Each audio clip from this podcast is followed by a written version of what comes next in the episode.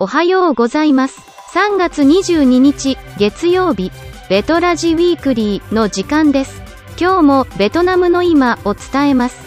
ベトナムフラッシュのコーナーで先週1週間のベトナムニュースを振り返ります。今週はベトナム人材専門家の加藤さんがニュースの解説をします。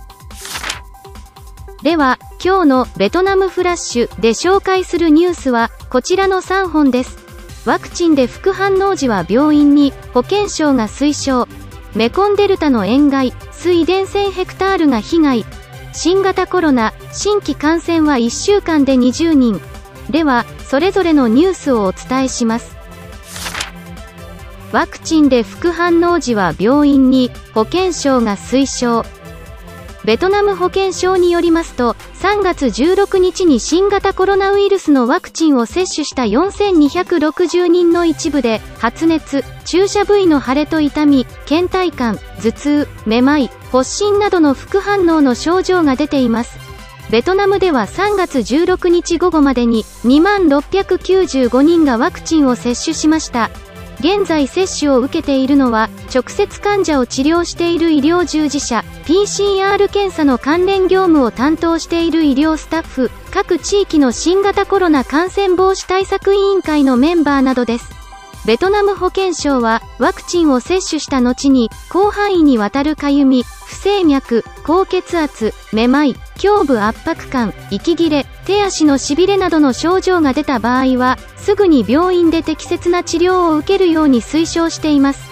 ハノイのバックマイ病院熱帯病センターのグエンクオックタイ医師によると国内の60から75%の人が免疫を持てば集団免疫を獲得でき残りの人は予防接種を受けなくても感染拡大を十分に制御できると期待されます。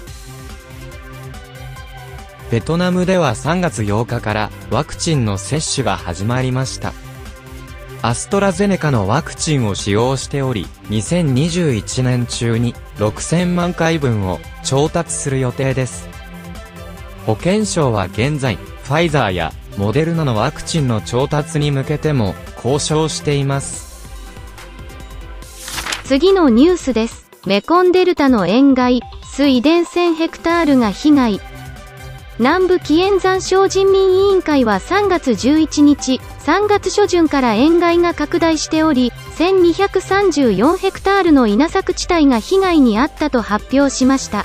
そのうちの70%にあたる770ヘクタールがアンビエン県、ビントーアン県、ウミントゥーン県に集中しています。人民委員会は塩害干ばつ被害防止対策に取り組んでいます。2021年2月から関係各所と協力して一部の水門を開放し、海水の侵入防止や生活用水の確保を行いました。これにより、現在の紀元山省の給水状況は比較的安定しています。しかし、今年は降雨量が少なく、海水の侵入が予想より早かったため、作物の収穫量は前年の80%にとどまっています。また、冬と春の種まきが計画通りに進まず、耕作面積が4800ヘクタールも減少しました。紀元山省は、ベトナム南部のメコンデルタ地方にあり、穀倉地帯、米どころとして知られています。メコン川の下流域にあり、その水位が低下して、海水が入り込むなどの影響で、ここ数年は、干ばつや、塩害の被害が続いています。次のニュースです。新型コロナ、新規感染は1週間で20人。3月21日朝の政府発表によれば、新型コロナウイルスの累計感染者は2572人で、1週間前からの増加は約20人にとどまりました。ベトナムでは1月末から急拡大した市中感染で約1000人の陽性が確認されましたが、3月に入って感染は収まりつつあります。本日のベトラジウィークリーは以上になります。